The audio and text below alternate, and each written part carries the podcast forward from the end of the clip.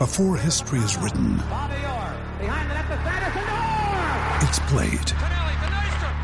Before it's frozen in time, it's fought one shift at a time. Before it's etched in silver, it's carved in ice. What happens next will last forever. The Stanley Cup Final on ABC and ESPN Plus begins Saturday. What's going on, everybody, and welcome to the Backpacking Podcast, where we go for numero dos on our takes tonight. How you doing, buddy? I'm doing fantastic, man. I'm excited for a great show, very professional show. Joined by a great, great guest tonight. And thank everybody who is on the live stream tonight for joining us. Mhm. We're just here for a good time. We got a lot of people on here right now, man. A lot of people. Somebody just commented. Now it's professional. There we go. For those of you who are on the uh, the audio only podcast, um, audio issues for the first like thirty seconds of the podcast tonight. Um, it it actually got stuck. Like uh, somehow our our audio system got screwed up, and it's good now. Oh, yeah, we're straight now. And so we fixed it and we're back and it's going to be awesome. And it's going to be awesome because we have an incredible guest tonight. Oh, yeah. Yeah, We have- We have the Dan Becker of Canada. That's who we have tonight. Oh, yeah. Dewey. eh? He is. he- There's nothing funnier than a Kentuckian trying to talk like they're Canadian. Yeah. What do you know about it? I can do this all night, man. Oh, uh, how about instead of you doing that, let's hear an actual Canadian talk, Yes. and let's let's bring in our good buddy Justin Hick from Justin Outdoors. What's going on, man? Hey guys, it's going, it's going w- well. That was a that was a great accent, Jeremiah. You nailed it. Uh, thanks, bro. Now say vestibules in uh, Canadian accent. Oh, I don't know if I can even say it in an American accent. well, here's my question. Here's my question. Um, you you've had a channel for what, like a year and a half? Has it been almost two years? It's almost two years, yeah, coming Almost up this years. March. And you kind of you you went you grew a lot faster than a lot of other channels do in the backpacking space. You're what, like twenty six thousand subs or something like that right now? I just broke twenty four. So 24. It's, Wow, it's, it's, congrats. it's more than I thought I'd have it this time of year. This time, Well, that's for sure. Yeah. It's more than double of either one of us. Which I yes. mean, you're just killing it, dude. And your videos are great. Uh, one of the things, um, if you had okay, for those of you who are watching, if you're not already subbed to this guy, and if you're not, then you're missing out. Great content and probably the best facts and uh, what are- what's the word? The figures, just the all the information. You're really good at like putting out stuff that other people don't necessarily mess with, like explaining what R value is and how it works more specifically than maybe anybody I've ever seen. Uh, your statistics on things. What are you? Are you a teacher? What is it that you do that makes you so like geared towards the specifics on things? Yeah, I, I think I'm just I'm just a nerd. Like I, I think I've been I've been starting to use the, the the term slightly nerdy for for my videos because I think that's that's kind of the approach I I take and um yeah I just I I do a ton of research. I get right into it. I get in the nitty gritty. I and uh, I enjoy it. Yeah, so I, that's what that's what that's what I do on the on the channel with the videos is just get into the details that I find enjoyable and then hope other people do too. Now, whenever you are like thinking of video ideas and stuff, what is your typical creative process? Let's say that you're like, okay, well, I want to release a video on Wednesday this week, and today is Sunday. So you got a few days. What's your creative process like? Um, what's going through your head as you're starting to think about what you want to film and how to do it? Yeah, it, it's definitely not that sure of a process for me. I have I have a spreadsheet. I have a lot of spreadsheets, but I have one with video ideas that's 300 ideas long. So normally I just go there and I take a look at what's uh, what ideas I want to talk about, what kind of I'm interested in at the time. Sometimes there's something comes up or I get a question from like from the comments and um, someone will ask me like, how, what what is our value? And I'm like, oh, that's it's a great question. Or I, I recently got a whole bunch of comments on my video that says quilts are better than sleeping bags. Um, very controversial topic, and people are just kind of blasting me with a whole bunch of different things. So I was like, well, I need to address some of these comments. So made a video about some of the myths about quilts, and that's yeah, it's usually usually just addressing the the comments. The viewers are kind of my inspiration for a lot of video ideas. You Oh, know, that video's good, man. I It's- watched that. I'll say it's funny because you two are actually a lot alike. Um, just because Jeremiah also has a master list of about eight thousand ideas for his Yeah. videos, and I'm curious. This is just a curiosity of mine. I want to see what the differences are between a Canadian backpacker and an American Kentucky backpacker. I guess I can't say American because we're all American because you're North American, we're North American. Yeah. So we'll say we'll say a bluegrass backpacker and a Canadian backpacker. I want to see what the differences are between the two. So we're going to try something new tonight and we're going to call it rapid fire.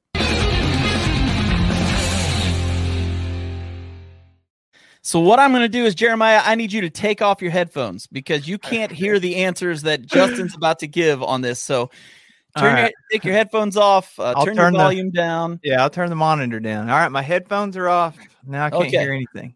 Okay, so here's the deal, Justin. I'm going to ask you a, five questions. Five questions. And what I want you to do is I just want you to answer them within two seconds of hearing the question.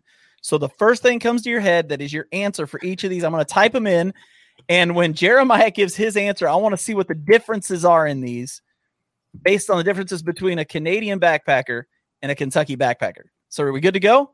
So yeah, it's gonna be tough. Sounds good. All right. First question At what temperature do you consider it cold? Minus twenty Celsius. That's when you consider it cold. Yes. Wow. Wow. okay. Next question. That was quick too. Uh, at what temperature do you consider it hot? Uh, twenty degrees Celsius. Which is what in Fahrenheit? I want to say 50, 60, 70 maybe. Okay. I'm not sure. So the, the negative 20 is negative 20 Celsius then? Neg- negative 20 Celsius is like negative, I want to say negative five Fahrenheit thereabouts. Okay. I just got to make it for us Americans who aren't too bright on the whole Celsius thing, if you know what I'm saying. So, uh, next one. we got favorite freeze dried food on the trail Uh, peak refuel chicken pesto pasta. chicken pesto. Nice. Yeah. I've heard a lot of people like that one. Yeah, that's good. Okay. So next one most important piece of gear in your backpack. Sleeping pad. Ooh. Okay. And the last question tent or hammock and why? Tent because I can't pitch a helmet, a hammock in the Alpine. Makes sense. Well, I could. There are ways, but they're they're not they're not easy. All right. Let's get Jeremiah back on here, man. Let's let's see what let's see what he comes up with answers for this.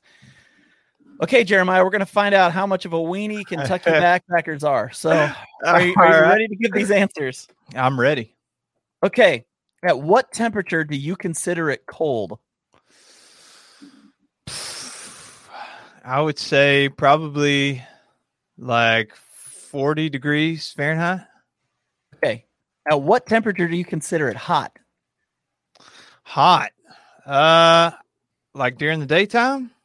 At all, period. What would you say is just hot? Uh hot is probably like 85 degrees Fahrenheit. 85 degrees. Okay. What is your favorite freeze dried food on the trail?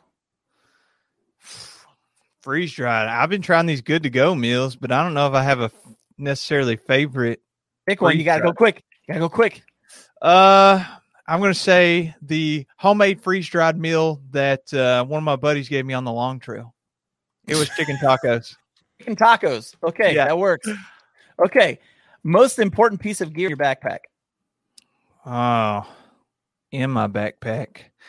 I would probably say my map. Map. Nice. Tent or hammock and why? Wow.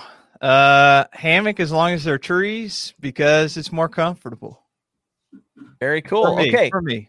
Okay. So let's let's compare these answers and let's see the difference between Canada and and the US. So at what temperature do you consider it cold, Jeremiah? You said 40 degrees? Yeah. Uh, Justin said negative five degrees. oh my gosh. oh, I gotta I gotta show you this, Jeremiah. it's it's Um, below 30 degrees Celsius at night throughout the entire year here. Oh my gosh. I don't know what that means. Sorry, I mean 30 degrees Fahrenheit, below freezing Oh. every night. Yeah. Yeah. That So apparently terrible. two seconds in Kentucky is a long time. All right. Um, at what temperature do you consider it hot? Jeremiah, you said 85. Mhm. Justin said 50. Wow. No, So- bro. Big differences there. Um, favorite freeze dried food on the trail. Justin likes the Peak Chicken Pesto Pasta from Peak Refuel, and Jeremiah likes chicken tacos. So chicken is a favorite here. So we got that Mm. going on. Uh, most important piece of gear. Justin said the sleeping pad, which is a great answer because Oh, sleep yeah. is very important. And Jeremiah said a map. And if you've ever hiked with Jeremiah, that makes sense because Jeremiah can get turned around on the trail pretty easy. Um, and then tent or hammock and why. Justin said a tent because most of the places he goes, you can't hang a hammock. And which makes me think that if he could, he would. yeah, why don't why where are you going that um is a barrier between you and hammocks? So some of the higher alpine spots, the trees are Ah. really spindly and tiny, hard to hard to pitch a hammock there or hang a hammock. I see you don't pitch a hammock. Uh, yeah, Yeah. I, I, I want to try hammock camping. Matt, Matty Outdoors really wants to get me in a hammock this summer. Oh, Maddie's Yeah. great, man. Maddie's the guy I need to go backpacking with. Maddie made his own hot stove. Yeah, Yeah. he did. It was awesome. Yeah, it you was need one of those. awesome.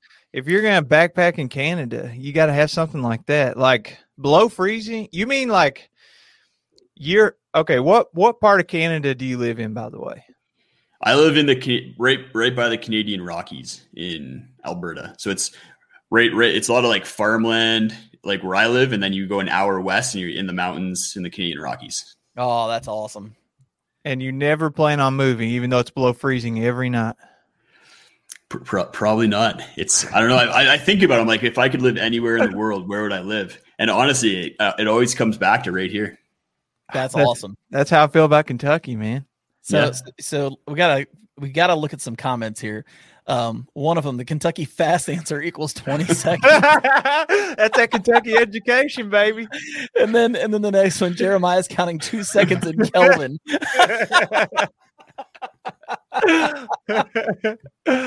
funny. Oh, that's fantastic. That's awesome. Come on, Jeremiah, you aren't Southern if you ain't eating squirrel. hey, I hey, have you had squirrel, Justin? No, I've heard it's delicious though. Yes, I've talked about it before. I know it probably offends some people, but squirrel hunting very fun, and you can uh, you can make all kinds of different dishes from the squirrel. Not a whole lot of meat though, so Mhm. make sure you're killing plenty of them, and then you reuse the grease for gravy the next morning. Interesting. You'll have to make me a freeze dried meal, squirrel meal. oh my god! Does that, much grease freeze dry well? I don't know. That sounds disgusting. That just sounds awful. That sounds awful. That sounds like it's gonna come back and look like slime. But uh we did find out though that for the record, 20 degrees Celsius is 68 degrees, not 50. So that's not as bad. That's almost 70 degrees Fahrenheit. So Justin, you're not as you, you you're you're closer on the heat than than what we thought. So that's good. That's almost 20 Mhm. degrees difference. So let me ask you something, man. What got you into doing YouTube? Uh, you guys and all the other YouTubers. It was kind of like I, I, I guess that, that's what kind of triggered the idea in my head, and then the reason why I eventually pulled it pulled the trigger and and started a channel and making videos was I'm I'm always like the gearhead with my friends. I'm always one who's researching things, giving tips, advice. A lot of the time, I, I have um, a little bit more experience than people I'm going with, and kind of lead the trips. And everyone's always like, "Tell me what to buy. What should I buy? Like, plan the trip for us." And and that's what I was doing. And then um, my friends started get, getting sick of how much I talked about gear all the time with them. So I figured I'd chat with with the viewers and the people out in YouTube world and kind of get it off my chest a little bit more. And it's it's been a good outlet. Great That's outlet awesome. for talking about gear. And it's I I, I think I I also love being comfortable in the backcountry. And I think like the more people that can be comfortable, um, the better they'll have better ex- experiences they'll have and the more they'll be able to get out there on trips. Especially as I'm getting older, not getting any younger over here. Well, the the important question for me though is um why purple shorty shorts? everyone always everyone always chirps my color choices and one guy nailed it he was making fun of me but he got it right And it's because it's al- it's the colors that are always on sale and i'm a cheapskate There you go. There you go. I can That's I can go with that. I can definitely go with that. So do you? uh, My channel is basically it, it's centered around helping you raise your quality of life on trail, and it's really geared toward getting you into um, to backpacking, like getting over those first initial hurdles, what gear to buy, and like learning from other people's mistakes. Do you do you ever actually take people out into the backcountry that are brand new with you? And if you do, do you ever get tired of taking those people? Because I've been there. Not not very often. I think the, it, has been a couple years since I took out kind of like really fresh backpackers and sometimes in unique scenarios like i took my girlfriend a, a month ago or so for on her first winter camping trip. Mm. so sometimes things like that are like people at their first like long trip of like four or five days but usually they have some sort of backpacking experience when i go with them.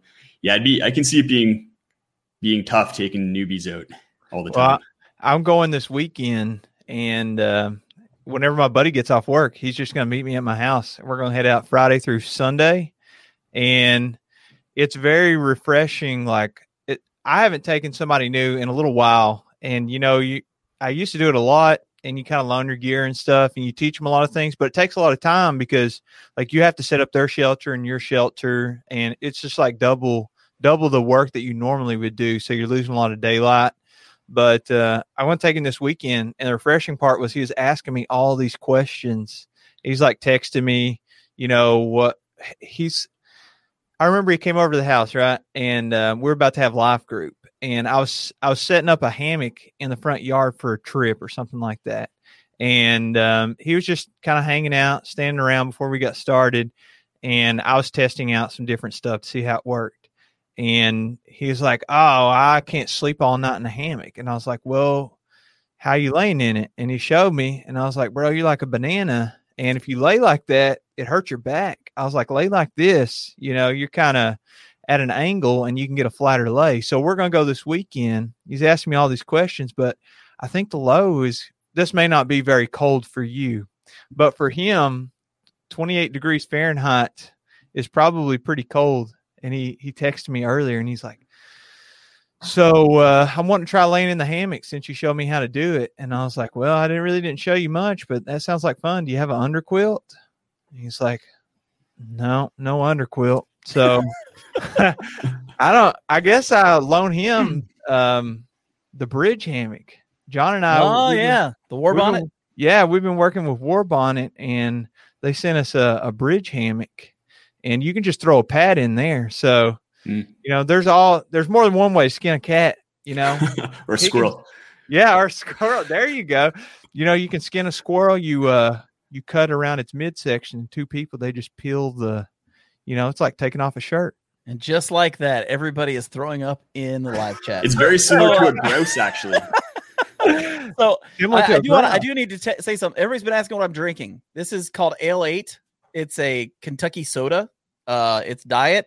I'm on the keto diet. Can't drink alcohol, guys. Uh, or I won't lose weight and I'm I've been very fat for a long time. Actually, I was showing Jeremiah the shirt is like stupid baggy on me now.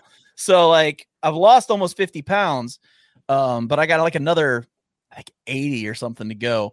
So I got to look as good as Justin. You know, I mean, Justin's kind of like the supermodel of the YouTube backpacking guys. Like all the ladies like are like wooing. Yeah, it's the purple shorts and the, the multicolored shirts. And I mean, everybody, all the ladies are just wooing over over Jay uh, watching him online. So somebody said earlier, somebody said earlier that Justin was like the. Uh, did you see that in the comments? What did they say? It, looks like the uh the hate baby of Dan Becker and Kyle hiking. that is hilarious. Oh, speaking of that, I got to bring back up the uh the the news. The little ticker. Yeah, this is the uh, this is probably the easiest one we've ever written before. But uh, Kyle Kyle O'Grady of Kyle Hate Hiking now uses a, a camp chair. Uh, hey, let let me ask you this, Justin. This is something I really like to ask guests because um, it gives us some context into your world. Mm-hmm. So, take us through um, your first backpacking experience and really what got you hooked into the whole outdoor backpacking realm. Yeah, it's it, it, I have kind of a bit of a unique journey because I, I, grew up on the East Coast in mm-hmm. Ontario, and a lot of the trips that happen out there, it's it's more canoe based um, travel. So uh, that, that's what I start for backcountry camping and, and travel. That's what I kind of started with were canoe trips, and I and I, I can't even remember my first one. Like I, my family's been into camping and canoeing and and hiking forever. So um, I probably would have been on like before I was a teenager getting out on on overnight trips. Uh, and then it wasn't actually till I came out west here that I really started getting into backpacking. Um, and I'd already had that experience from canoe camping and and all that, so it wasn't like a really tough transition, other than putting everything in a backpack versus a, a canoe. Um, yeah, I, th- I, think I think the the big difficulty was just cutting my weight down because in a canoe you can carry you can have sixty pounds of gear no problem. Mm-hmm. Then you come out here, you try and stuff sixty pounds into a backpack and carry that up a mountain, and it's it's a different story. Do you ever did you ever do the the whole thing where you had to carry the canoe like you what's it called portage something like yeah, that? portage portaging, yeah. It, that's yeah. a French kind of way to say it, I guess. Yeah, you did that yeah, I, I, went. My my biggest trip was a 30 day trip in northern Ontario, and I think the longest portage was a, was a five five kilometer portage through the through the bush. So what you just oh. canoe across rivers and lakes, and then you get to land, and you already have the uh, like a, a detail of where you're going and and like the map and where you're supposed to to stop and carry the canoe. Exactly. Yep for the mo- for the most part where I was going. Some people like you get some guys like Jim Baird. Um, he has a YouTube channel. He just goes, he picks a river and he says, "I'm going to go down that river," and he camps wherever he can and has to cut his own trail through forests for his portages. And it's yeah, it can get pretty hardcore. Well, he's hardcore, but his girlfriend or wife, I'm not sure which it is, but who goes with him, she's just as hardcore as he is. Like yep. there's some of those episodes where I watch them and I'm like, man, she's tougher than he is, and he's a t-. like him and his brother were on on uh, alone together, weren't they? They were, yeah, yeah, yeah. Oh my gosh, yeah, she's she's a tough lady. I watch her and I think, man, I am I am a bare, bad man. Like I'm just not good at being a man. She's better at it than I am. Um, so, so I'm just curious. Like you grew up in the East Coast when you moved to the West Coast, what was your reaction when you first saw those Rockies? Uh, I'm home. yeah, was, I, I, actually came out here for ski trips before I moved out here, and then when I was doing grad school, I came out here for a winter and was a ski bum for the winter, and then that kind of got me introduced, and that kind of locked it in as far as moving out here when I once I started working and got a job and all that. But so you do the, yeah. You do the backcountry skiing too? Yep. Man, yeah, I tried skiing. Couldn't couldn't really get off the bunny slopes. It was my first time. I remember it was it was embarrassing. What? you just got to make the pizza, bro. I, so here here's my initial thoughts. They were having this um like college special. So I had this group of friends that we all met in college and hanged out all the time.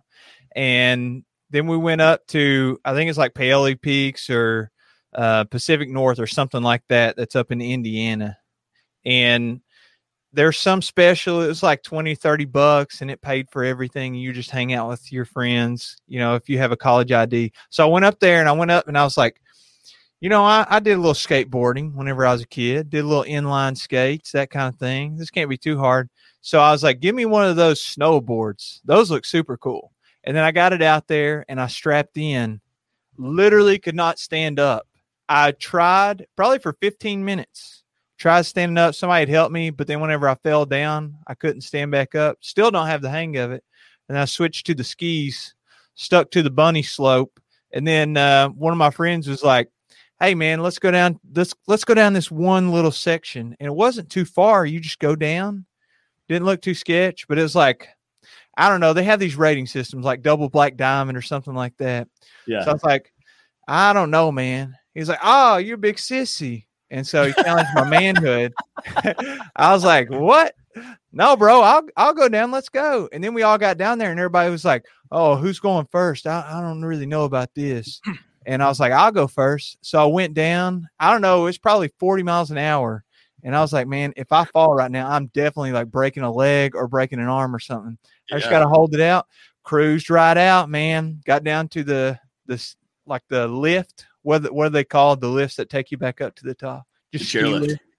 Yeah, the chairlift took me back up top. Your your legs are dangling like thirty feet off the ground. Yep. Fall out of that, you'll die. So, needless to say, after that, I retired the skis. I haven't been since, but uh, I saw Josh Eversole.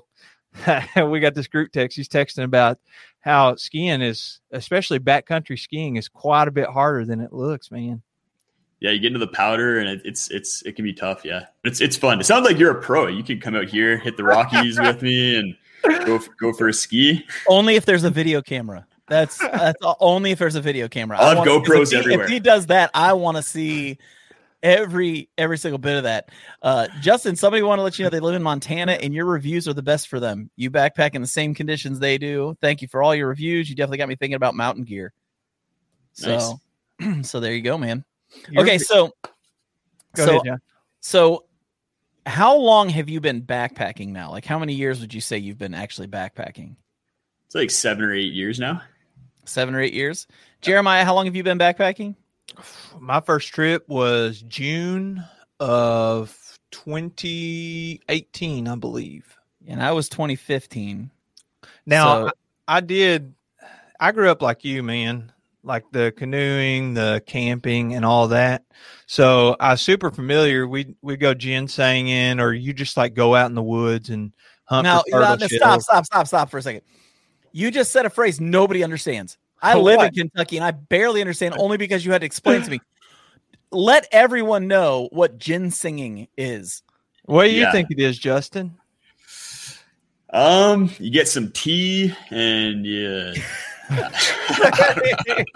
See? He's on. He's on the right. Nobody knows what this is, Jeremiah. you have to explain this. ginseng hunting. It's it's like um it's like mushroom hunting. You you're looking for a specific plant that you know what it looks like. I'm terrible at it. When I say that we would go, I meant that I would go with my dad or go with my uncle. So you basically got somebody leading you around and there's a plant called ginseng and you your job is to look for the pattern that those leaves make and if it's in like depending on what part of the season it's going to have berries and it's got a certain look to it. So once you find it, it can br- it can be multiple prongs, like one prong, two prong, three prong, so on. And basically, these birds come and eat the berries, and then they're flying around, they poop, and then it grows ginseng, and it's seasonal, so it'll grow back out, Well, And you never told me this part before. So these are poop. These are poop plants. poop berries. So don't. Uh, no, wait. What time is it? It is nine o'clock. Uh, Jerem, Jeremy Lacroix said, "When would poop first come up in this?" And he said, "What's the over under on nine oh five? And it's it's way back in the comments, or I'd bring it up.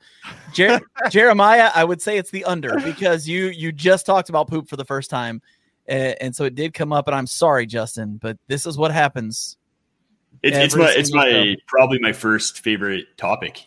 Really, Yeah. really. It always comes up. I, I poop and like what helps you poop, what changes Yeah. your poop. There's a lot like I feel like backpacking poop's an important thing to pay attention to. Yeah. Do you want to do you want to go out into the woods and look for poop plants now? I I, I don't even I still don't really know what it is. to Wait, hold on. They're poop let plants. That's what they are. no, you you collect the roots and then you sell the root. So like we got these things. I don't know if they have them in Canada. They're called flea markets. Do y'all have Yep. flea markets up there? We do. Okay. I thought that was a Canadian term, honestly. Oh, I don't know. I, I I think they have them everywhere. Like um like in some third world countries or things like that. Maybe not Yeah. third world countries, but they're called bazaars. Canada, third world country. oh, no. so you go and you find the ginseng and you, you see the leaves and then you dig up the root and then you take the roots take them home let them dry out and then you take them to like the flea market or or in a herb store or whatever whoever will buy them and you sell them and during good times you can make like $800 a pound so Wow.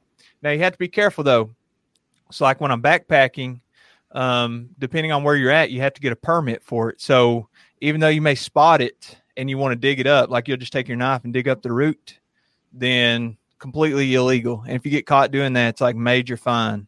So, but it is fun to do if you're in an area and you're like just what you know strutting along backpacking, you're a little bored. You can start looking for those leaves and try to spot the ginseng and get better at it. It's really Mhm. fun. Gin ginseng. Sorry for those people in the comments who are correcting my You're linguistic racist, is what you are. I, I, get hit. I feel your pain, Jeremiah. I get hit with that all the time. People are telling me I should take elocution lessons and learn how to pronounce things properly. It's brutal. I've hunted for sang. yes. See, it's sang. There's a TV show on the History Channel about it. They were hunting uh, mushrooms, like morel hunting. I know Jason Wish does that. It's not that weird. Yeah, I know he's singing. Yeah, Tom. so, anyways, so so I got a question for you. You know, there's there's a lot of really cool Canadian YouTubers right now that are a lot of fun. There's you, there's Jesse uh, from Backcountry Forward. You got Maddie from Maddie Outdoors, and you guys are all up in a similar area, aren't you? Yeah, we live like three hours. Maddie, Jesse, and I all live within three hours of each other. We live in the same same province. Within, have, within yeah.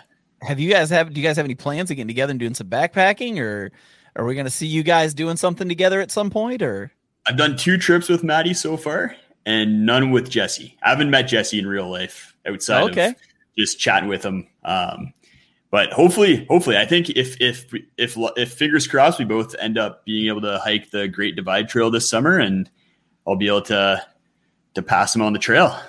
Oh, is that what you're planning on doing? Are you going to do the Great Divide Trail?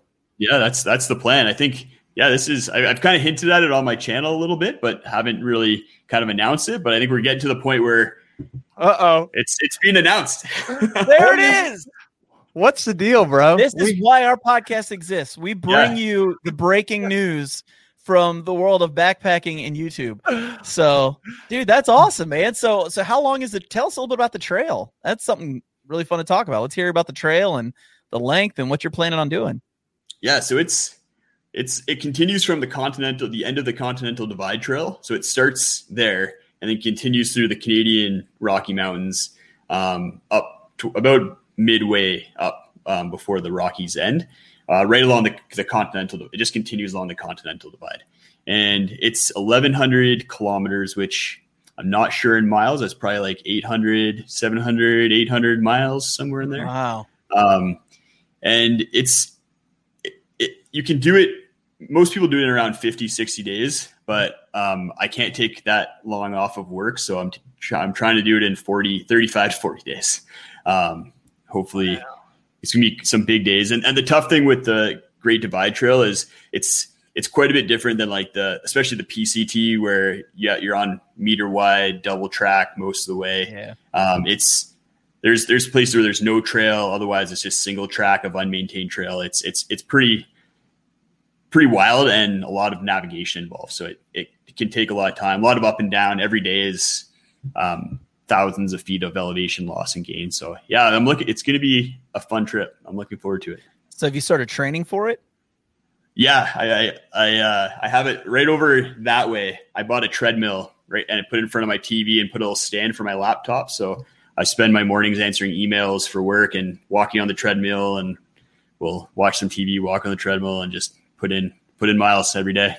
well, here's go, the million man. dollar question. Are oh, you gonna film it? I, am gonna I'm gonna film it. Yep. I'm not That's sure how I'm gonna film it or anything like that because you only get three or four three times where you actually get cell phone reception on the trail. Um, so it, would be tough to. I can't really do like a daily upload. So yeah, I'm still figuring that out, but definitely gonna definitely gonna film it. It's it's gonna be what like one of one of the bigger things I do in, in my life. So I'm looking forward to to be able to capture the memories. Well, that'd be awesome, man.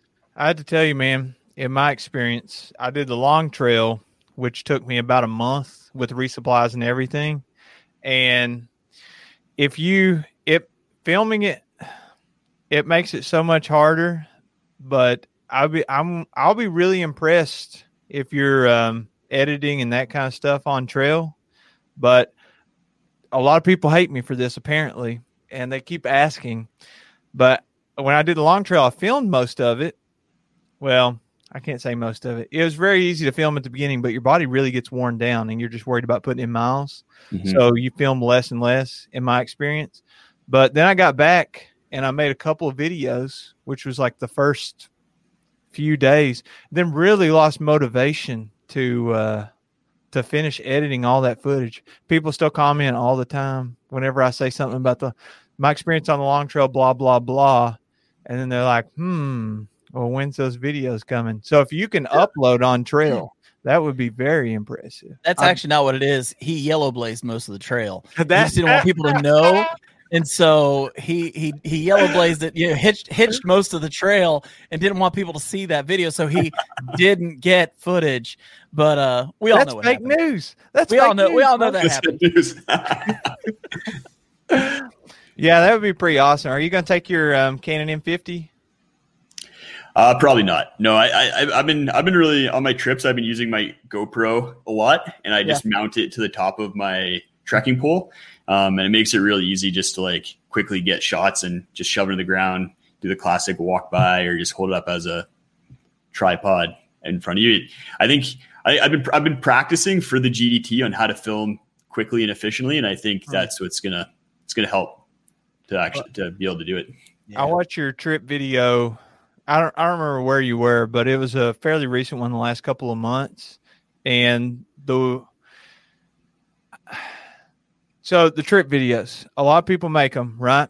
And for me, they just don't get a ton of engagement. Now, if your channel is like centered around that kind of thing, like we had Syntax 77 on here, and he'll make an hour trip video and it's awesome and that's his thing but for me it's not so the way you do the uh like the the way you shoot what you were just talking about and giving advice and that kind of stuff in there that's top notch bro that's that's i'm trying to do something similar to that and i think it's uh it also helps move things along you Mhm. know on on the trip videos Yeah, that's what I found. I, I, I've really been enjoying like teaching as part of the trip because I think Mhm. before I was just kind of filming and I was saying like this is a waterfall that's on the trail. This is we're at the camp now, but now it's kind of like taking people along. Like this is my routine when I get to camp and teaching people about that. And yeah, it's I'm having a lot more fun with it. And then I think my viewers are having more fun and it's resulting in views and a lot of engagement. People seem to be happy with it. So it's yeah, it's it's working and I'm happy happy about it because really it makes it more fun all around.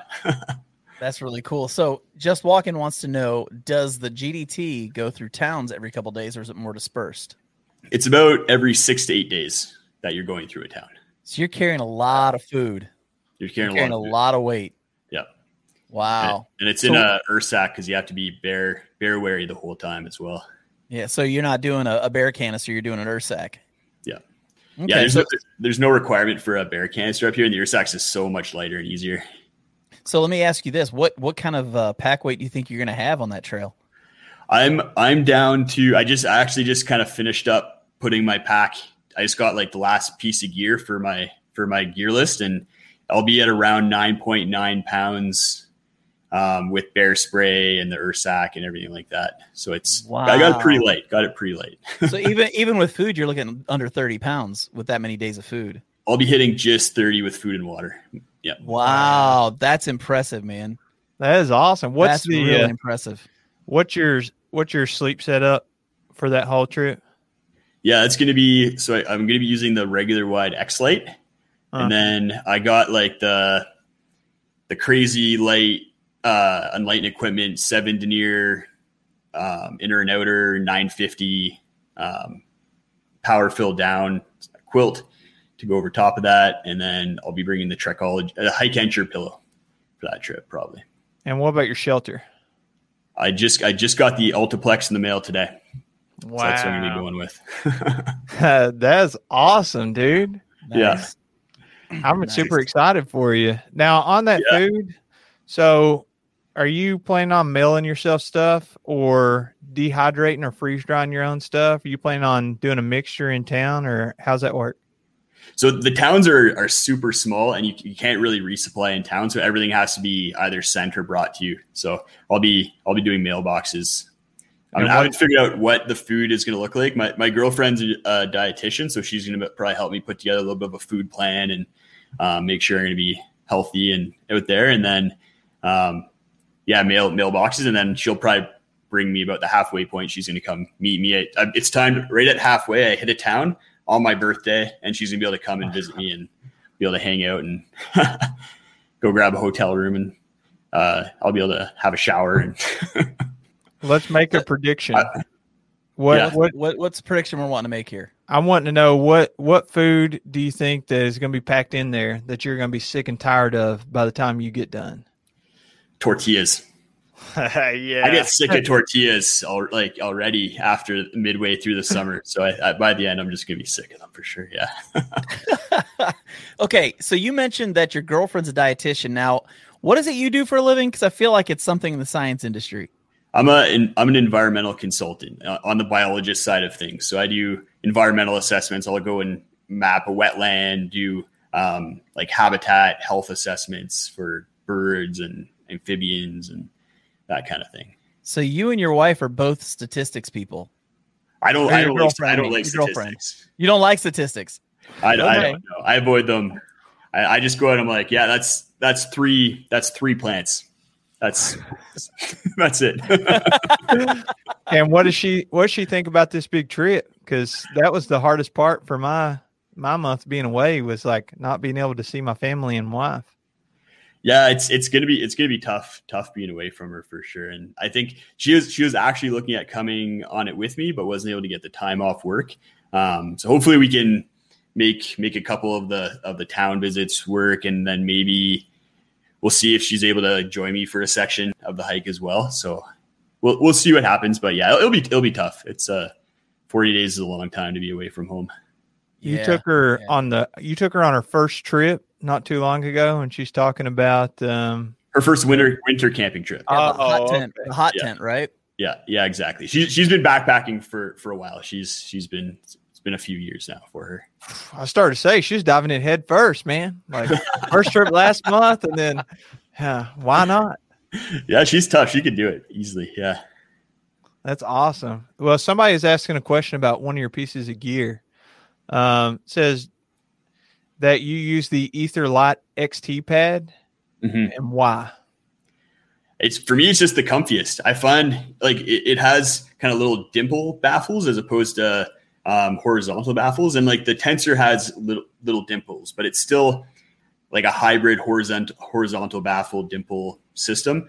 Whereas the Etherlight XT is just pure dimples, and I find I get no pressure points with it at all. On with the tensor and then the X Lite, I'll sometimes get pressure points, and my arm will fall asleep if I'm sleeping a certain way. So it's just by far the most comfortable pad for me. So you're taking the X Lite just because um, it's going to be lighter. Yeah, it's like half the weight. Yeah, I got the Nemo Tensor Alpine, which is supposed to be warmer than the Nemo Tensor. I think it's more comfortable than the X Lite personally, but the X Lite's what I used whenever I was through hiking, and it gets the job done. But I I got cold. You're not worried about getting cold? Uh, no, not not really. The X Lite's been fine for me down to minus. Uh, what, what would that be? Down about like 15 degrees Fahrenheit. Yeah, that's about what I. Jeremiah, did you not hear our questions from earlier? What he considers cold and what you consider cold? I know, bro. it's He, literally 45 degrees of difference. I know. I watched, 45 degrees. I watched the video, and he's setting his tent up in the snow. He's talking about how to set it up in the snow and how to stake it down. And I was like, I got no idea.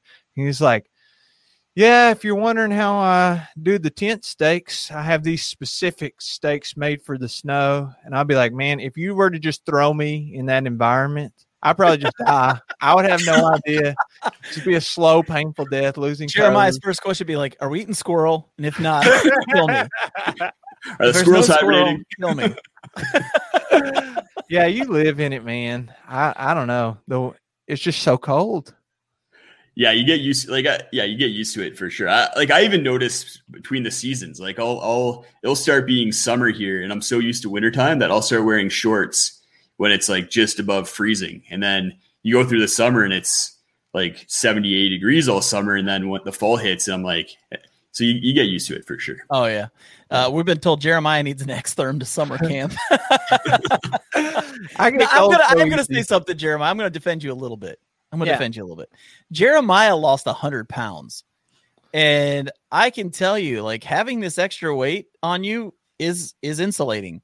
And so when you've lived most of your life with an extra hundred pounds on you, and and then all of a sudden that's gone, all that insulation's gone, you do get cold quicker. So I mean, You're Yeah. still kind of a weenie, but it still it gives you some of an excuse. Well, know? everyone, everyone's different. My my girlfriend gets cold really easily too, and yeah. bring her the X Therm. And I know Jesse, Jesse, he gets really cold. So everyone's different. Yeah, it's that's that's one of the beauty things that about backpacking is like you can talk about gear forever because everyone needs different things. And Right. Well, if I could go back and like whenever I was shopping and picking out that first sleeping pad that had an actual R value, I picked out the X Lite just because that's what I saw online and you know that's what the other people were using. And it's okay, but I probably would have went with the X Therm for real because you Mhm. can. I don't think that it's going to make you sweat any more than you're going to sweat in general. It, it's really hot and muggy down here in the summertime, so like there's been times where I've taken a sleeping pad without an R value. I'm sure it has something, but it's just a cheapie off Amazon and just straight up a uh, like a sheet, a flat sheet you'd use on your bed to cover up with. Mhm. And I'm since it stays so cold up there, you know, you don't really have to really worry about sweating in your sleep. But no, down here, I would go back and I would buy that X Therm because even though it costs more, it's like more versatile. You know what I mean? Yeah. Yeah. you should take a look at the uh, Etherlight XT is coming out with an extreme version this spring with an R value over six. So that might Over that might be good for six? it. It's, Yeah, it's gonna be like six point two, I Wow. think. That sounds really heavy. It's, it's Don't it- take it- that in the it's, summer. It's yeah, it's going to be about 800, 800 grams. So I think that's twenty high twenty ounces. I would take So that. just under two pounds. That's about the weight of a of an Under- under like a cold weather underquilt. So I mean, that's not that's not terribly heavy, really. I would carry a two pound um, sleeping pad if if it were really comfortable and I wasn't because I'm a side sleeper and my Mhm. arm, like you said earlier, will like fall asleep or even if it doesn't, you just wake up and you're not comfortable. Yeah. You know, you're kind of stiff. So Justin, um, we're being told that you should tell us about eating jackalope. You eat mythical creatures? Like, tons of protein. I, I didn't know this. Like, I don't even you know. What, are I a man don't, I of don't, wonder and mystery. what's a jackalope? Like, okay, uh, you've never heard of a jackalope? no. It's it's a jackrabbit with antlers, okay. like an antelope and a and a I've heard jackrabbit. Oh, it's it's just a it's a It's a made up creature. thing. It's Yeah. made up. It's not real. It's just it. When I saw somebody say that, I was like, I gotta throw that up there. There's just no way around it. Um, so okay, so when you got into backpacking, uh, you said you came out of portaging. Were you one of these guys that you got in and the first thing you thought was um, you want to get as ultra light as possible, or were you just more like, I have no clue what I'm doing. I'm just going to buy whatever from wherever and just go. So I, I think I think I was pretty lucky in the fact that I had that backcountry travel base. So I kind of already had some of the gear and some information. So I was able to kind of look at things and be like, no, I, I could I could work with the ultralight gear and be comfortable with it. So I felt more confident going with the ultralight gear. So that's that's the route I took. I went I probably went pretty ultralight pretty quickly relative to some other people's journeys out there. And I think that just has to do with the comfort. And that's why like going ultralight right from the beginning for a lot of people doesn't always work because it does take a certain level of comfort in the backcountry and, and a little bit of skill um, to do it safely and properly. So I was, I was lucky in that regard that I was able to go ultralight because having a light pack is is so nice. Oh, yeah. yeah. for sure. On this trip that you're doing, um, that you're through hiking the GDT, Mhm. what with the base weight that you're taking, what kind of pack are you taking? So I'm going to be taking the the Mountainsmith Zerk 40 because it's it's one of the only it's one of the only packs that doesn't have a hip belt that can carry up to 30 pounds decently that I've come across. I think isn't that a it's not as either not as mainstream, not as well known, or not as popular. I don't know. I there's a guy that was on my last backpacking trip. I went with another group and I hadn't met him, but he had one. And that's the first one I'd ever seen on trail. Of course, you know, sometimes you're not paying attention, but somebody commented and they're like, Whoa, uh, you don't see that every day. Is that a pretty rare pack? I think I think it's pretty rare. I don't I don't see a lot of people. I've never seen one up in Canada here. The only place I've ever seen them is is on YouTube. Um, so it's yeah, I don't think it's a super popular pack. I know it's pretty new as well. At Mountainsmith's only had it out for a couple of years, and they were running low on stock last year. So Yeah, we'll see if I think be, not having a hip belt isn't for a lot of people, so I don't think Mm-hmm. it'll ever become really mainstream. People like a hip belt's a nice thing to have. I just like having the free hip. I like being like my legs just be able to like have big strides and go. And how heavy do you? I mean, in the wintertime, how heavy is your pack? Is it going to be? Is it any different than what you were talking about before? Are you still like at ten pounds? And your No, win- I, in the my, my winter pack's usually like 40, 30, 30 to 40 pounds. Okay, I was like- gonna say, like, yeah, like for for like a night or two. yeah, it's it's say, heavy. Yeah. Yeah, Dude, I was that- gonna say you're not doing the Zerk on the on, on that kind of weather. No. Dude, that pack that you have that um has the water bottle holders that are like right here behind that's even better than the angle pockets that my Osprey have. But I yeah, thought that's what I found. was that was that an Osprey? No, it was uh, that was the REI Flash 55 because I, I had I had a um a Gregory one that had the angled pockets, Uh-huh. but every time I bent over a little bit or went to scramble something, my water bottle would would fall out unless I Mhm. had like a like a latch for it. Mm. With these ones, I I can yeah, they're just right there. They're awesome. Yeah, I. It, it blows my mind that these aren't on every single pack. I actually reached out to uh, Hilltop Packs and I was like, "Do you guys think you can make a pack with this?" And he never really bid on the idea. Uh, I have to let you guys know we've crushed dreams. Um, jackalopes aren't real. Spoiler. I suppose there's no Easter bunny either. Sorry, guys. We hate to crush your dreams and aspirations in life. Sorry, Jeremy. Those So um sorry. those water bottle holders that goes on your shoulder, like John, I think you use one. Mhm. That for me, and you, you, like you said earlier, everybody's different, and that's why you could talk gear all day forever. Those things are very uncomfortable on me. Having like a one liter bottle, that extra two pounds just hanging on my shoulder, or the camera, like if I have the camera mounted here, And I do both. I have the camera here and I have the water bottle here. yeah, I just can't stand it. Yeah, I'm, I'm in the same boat, Jeremiah. I, yeah, I don't like having a lot of really heavy stuff on my shoulder. I don't know any different. Like literally, I started using that kind of stuff right from pretty much from the beginning. Um, like the water bottle, not necessarily, but I've always had like a pouch with a bunch of stuff in it on the front from the beginning. So for me, I don't really know any different. So if I didn't have water there, it'd be weird for me. Um, but I could see if you've never used it, where it would might be it might be uncomfortable or weird. But I literally, I don't know not having gear right up here where I can just get to it easy. That's just something I'm used to.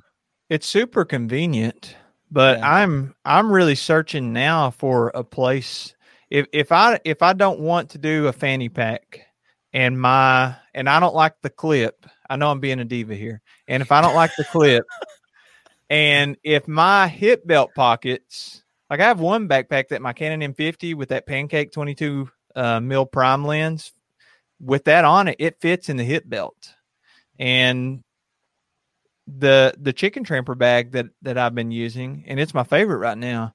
It it has the hip belt, but no fanny pack. And if I don't want to use a fanny pack, and I don't want the clip, and I don't have hip belt pockets, what am I supposed to do with that Canon M50?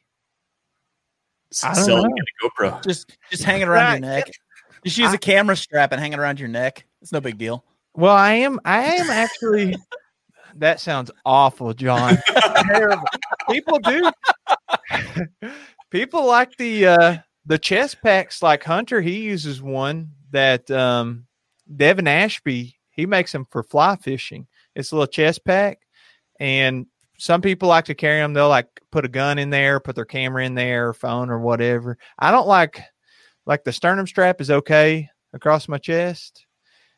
I just feel like I'm being way too overcritical. But I don't I don't like that stuff rubbing against my chest. To me, it's not very comfortable.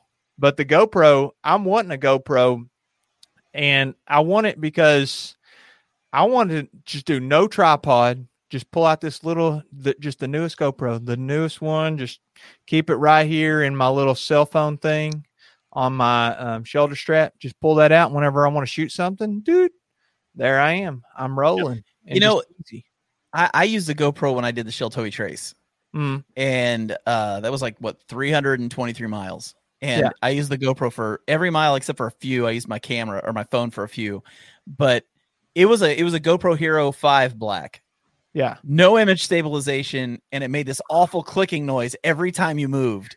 And I remember thinking to myself, I am never using a GoPro again. This sucks. This is like the worst camera ever. And now it's like they've got this like ultra smooth vibration control, image stabilization, and I- I've heard the clicking isn't what it used to be, where it makes that clicking noise.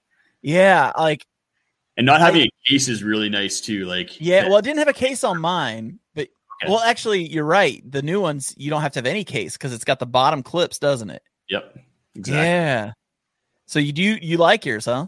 I, I love it. Yeah. It's I, I I never bring out my M50 on on the trail anymore. What model is yours? The eight Hero Eight. Okay. So they got the Hero 9 now, and I'm so confused. You know how whenever you go to something and then for the next forever, the rest of your life, you get ads on every single thing you do about that one product? Yeah. Okay. What's the deal? The GoPro is like four or five hundred dollars. I don't remember how much it is. And then you can get it if you sign up for their year long blah blah blah. See, I- So Richard Stamper says, I think the new GoPro actually makes toast. yes, dude. It's like weather sealed. They've improved those things a lot. Yeah. So what what's the deal? You can sign up for this thing and all of a sudden the price instead of 500 is 349. Do you know anything about this? Say No. what now? Say that one more time. Okay. If you want to know what I'm talking about, anybody, all you got to do is go Google GoPro Hero 9 right now. And I promise you, it's going to fill up every feed you have with ads on GoPro. it's it's basically says like they have some kind of subscription thing. And if you sign up for it for a year, it's free and it knocks $150 off the GoPro price. Mhm. Huh. yeah, we don't we don't get deals in Canada, so I have no idea what you're talking about with that. Yeah. Well, I don't know either. I assume it has to be something like, okay, they re up your subscription and it cost X number of dollars or whatever. Yeah. Yeah. There's a, always a catch. yeah. They're all, yeah, they're always there's always a catch. But I'm definitely worth I'm wanting that GoPro. So I started riding a motorcycle and you can mount that like on your helmet. And then, um, you know, if whatever, I, for some reason, I like to watch these videos of bad drivers and like the, the instant karma. Have you seen the instant karma? Like somebody is reckless driving in front of you or brake checks you, and then a police officer just zooms in and pulls them over. No, I haven't seen that. whenever I want, whenever I want to just waste time and just melt my brain, for some reason I like to watch these videos. Complete waste of time, just garbage. And I watch I, Dan Becker videos. I love it. I love you, Dan Becker. That's a burn. So I think that I c- maybe I can capture some of those moments with the GoPro. That's my hope. So then- okay, I'm going to show you this right now because I'm on the GoPro site, and just since we're talking about this, you made me you made me do this. Oh, here you Okay, so so I'm on this site, and they, they they've got save big on Hero Black, three forty nine Yeah. for it. Can you If zoom you in on bundle that? it with a bunch of other stuff, it's only three four. It's only three ninety nine. Can you zoom in there? Yeah, Yeah, with a one year subscription to GoPro, and then there's a little. well, it also comes with a magnetic swivel strip, a spare battery, a floating hand grip, thirty two gigabyte card, and a camera case. and all that sounds great, but what's the catch? That's what I want to know. The su- has to do something with the subscription. Everything's subscription based now. Um, it's probably they do that assuming you're going to forget that you have a subscription, and then when it comes up time to to re up the next year, they're not going to remind you, and you're just going to pay them a hundred bucks. Yep. That's that's got to be it. That's that's probably what it is. That's probably Um, what it is. I'm gonna go order one right now and cancel the subscription. That's what I'm gonna do. I'm not even going to sign up for the subscription. Sorry, Justin. I'm taking taking all your time talking about this GoPro nonsense. Yeah, let's get back to important stuff like cooking squirrels. Um, okay, let me ask you this, Justin. Since we're talking about cooking squirrels and uh, jackalopes and all this kind of stuff, um, what are some really interesting meats that you guys eat in Canada that maybe we don't eat down here? I, I I'm not sure. I don't really know. I don't really know like what goes out. I, I'll just start throwing stuff out there. Like we eat bison, elk, um, like pheasant a lot. Not a lot, but pheasant, um, beaver tails. or another one. Yeah, I, am not, I'm not tails. Beaver tails. Not not Talk beaver tails with me for a second here. Tell me about tell me about these beaver tails. they're more of a pastry actually, not not uh not chopped off tails from a beaver. Um, Oh, okay. I was like, how do you turn beaver tails into pastry? a little pa- Really? a fried pastry you cover with, with cinnamon and lemon and sugar and yeah, it's it looks like a beaver tail kind of. Uh, we got some people answering for you now. We've got Canadian bacon, which we all know is ham, and we've got Tim Hortons, which I'm not gonna lie, I like me some Tim Hortons, man. That's some good coffee. We don't have Tim- Tim Hortons down here. Some places. I think Yeah, in they have like in Ohio. Yeah, in Ohio, but not in. I haven't seen any in Kentucky. Yeah, it probably won't ever be in Kentucky. Uh, we've got uh, poutine. Now, explain yeah. poutine for the people that are wondering what that is, because that's good stuff too. That's yeah, that's my guilty pleasure. It's uh, f- fries. Take French fries and then cover them with cheese curds, and then lather that in gravy. And you can have like you get we have like gourmet poutineries here where you can go and get like 50 different kinds of poutine you get with uh, like bacon on it or like pierogies and sour cream and smoked uh, pulled pork. Yeah, it's, it's good. dude because okay so what I, i've heard of ta- taquerias you know where you got the where they make tacos i've never heard of a heard of a poutinery Yeah, it's there. There, there's like there's like three within five blocks of where I live. wow that's pretty cool man that's like wild I- i've had it before and it's really good i mean i'm not going to be eating it anytime soon because what we Yeah, talked about earlier It's, it's not the healthiest option. no but man is it good What was the first ingredient that you listed for the poutine? French fries. French fries, and then cheese curds, and then gravy. Yeah, that's like the classic poutine. And your significant other is a nutritionist. that's, that's ironic, man. Well, no, okay, we- okay this has to be yeah, okay i've got to put this up here people eat actual beaver tails they're fatty and fishy That's what I thought. I thought I saw it on stuff like alone. blown. yeah people Yeah, people eat anything up here, to be honest. So I'm not surprised. Um, y'all live in a different land. No offense to all the Canadians.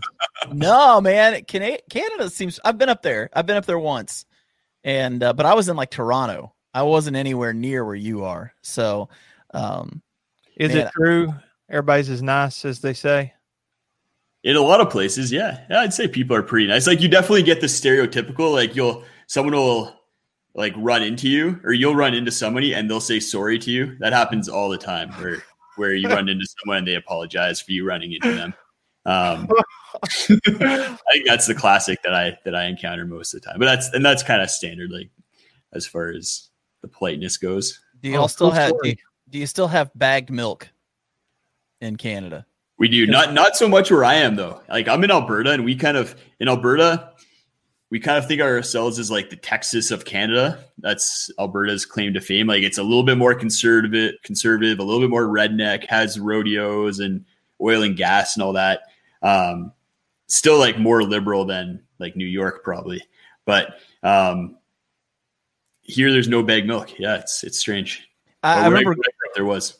that was the weirdest thing I ever experienced. Um, when I was in in Toronto, was they give you a bag of milk and then you pour that into a pitcher and then you keep the pitcher in your fridge, and that's So how we- they were drinking milk. we had special like milk bag holders that you'd put the bag into the milk bag holder and then you pour it from that and you have to buy like a special milk bag slicer and yeah it's a whole whole operation just to get milk It just sounds like a way for the milk industry to make more money. That's what it sounds like to That's me. what I was Just give them a carton, folks. Just a carton is all you need.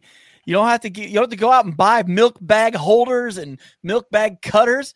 They're just trying to steal your money, Justin. That's all that is.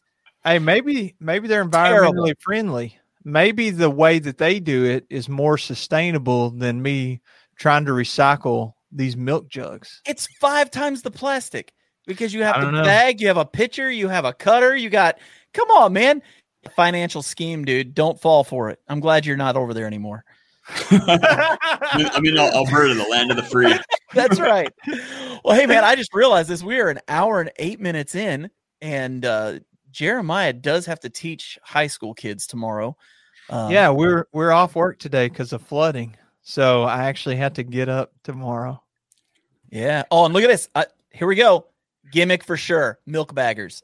Yes. Uh, all day. The milk supply is run by the Canadian government. Guys, we have uncovered a conspiracy tonight here on the live stream. It's for real, people. It's for real. We have we have totally outed the Canadian government when it comes to milk. It's that My- milk monopoly, the milk mafia. That's right. And you guys must be like Texas because you refuse the bags. So you are the Texas of Canada. I hope that somebody is walking along the trail right now, listening to this and just laughing, I just so laughing too. aloud too. And then somebody's passing. I'm like, what is that person laughing at? It's just milk. We're just laughing about milk. Sorry, sorry. The, the Canadian government has taken over the milk producing of, of Canada. It's terrible. Uh, Want to throw something up on the screen real quick? Uh, Canoe Hound Adventure said, "Great show, fellas. See you guys in a couple weeks. We're actually going to be on his live stream in a couple weeks.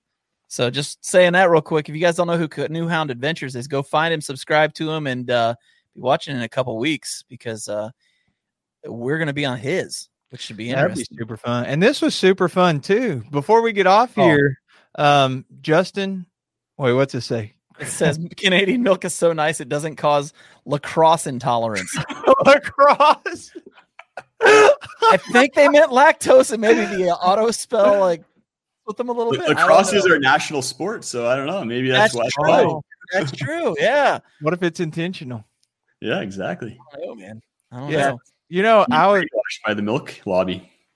La- lacrosse is um, fairly fairly popular here in the U.S., but not not super popular where I live. Autocorrect, okay. It is autocorrect. I was just watching my first game ever. Um, the night before last at a hotel. I was like, I could get into this. These guys really hit each other. I They play football.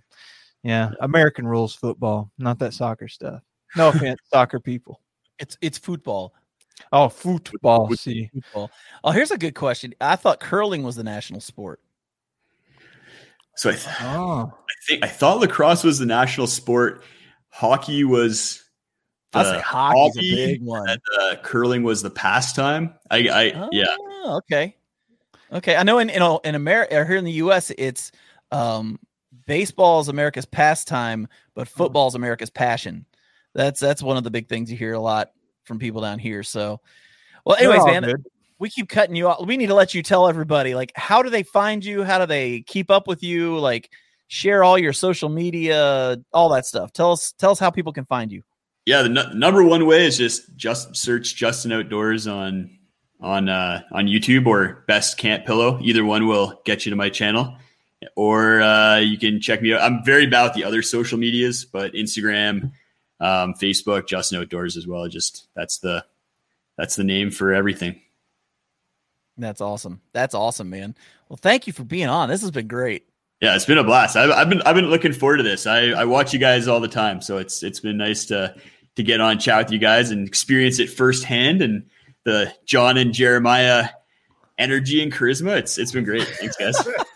Well, I'm hoping. I know last year there was a bunch of there was a bunch of us that was going to go that were going to go down to Utah and we were going to go backpacking together, and obviously that got blown up by Corona. And we were talking earlier. We want to still do that, but we got to get Canada to let you leave the, the country. yep, I, I might be able to fly there. I think I can get to the U.S. if I fly. I just can't drive there. Ah, I can't cross the border that way. That makes sense. We'll have to uh, go had to go somewhere that you don't have to mandatory quarantine for two weeks to backpack. I think that'd be everywhere. Yeah. Yeah, nobody wants to take a month for a four day backpacking trip. Yeah, exactly. So, well, thanks a lot, man. Thanks for being on tonight. It has been awesome, and we're gonna have to have you back on if that's cool. Like, if you're down with doing it again, we'd love to have you back. any any anytime, anytime. This has been great. Awesome, awesome, man. Well, we'll check you later, bro. All right, talk to you guys later. See ya. Always, always fun. I hope he's hanging out in the green room for a little bit because I, I don't want him to leave yet. I don't want to talk to him after we're done here. But uh, yeah, and we got an official announcement. There's something about Yeah. the show where you get some uh, secret info in there. secret info and we ruin children's lives apparently because uh, there was a child that was watching that's five years old and found out the thing about the Easter Bunny. I'm not going to say it again because I don't want to compound that's- the issue. That was Jeremy's fault. I'll I'll blame that Well- on well, the yeah. almost. Midwest backpacker. It's Midwest backpacker's fault. So there you go. We're gonna blame him for everything right now. That's why we had the glitch at the beginning of the of, of the show tonight. It was because of Midwest backpacker and Everybody just- knowing that the jackalope and the Easter bunny, yeah, that we're blaming it all on him.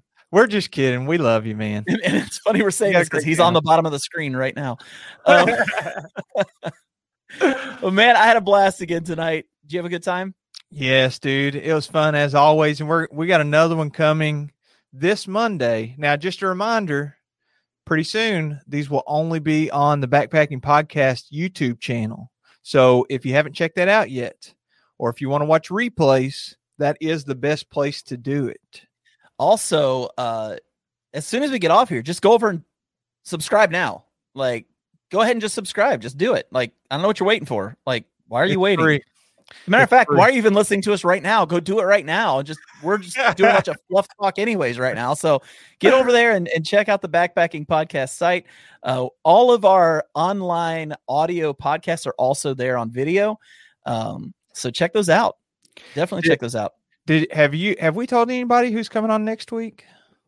No, but we probably should because I'm I'm excited about this one because this is most of the people that we talk to we've we've either met before or we've talked to before, but uh, next week we got somebody who I've always wanted to kind of chat with and never had the chance, Hmm. and and that's Frozen from Outdoors. I'm really excited to get him on here next week.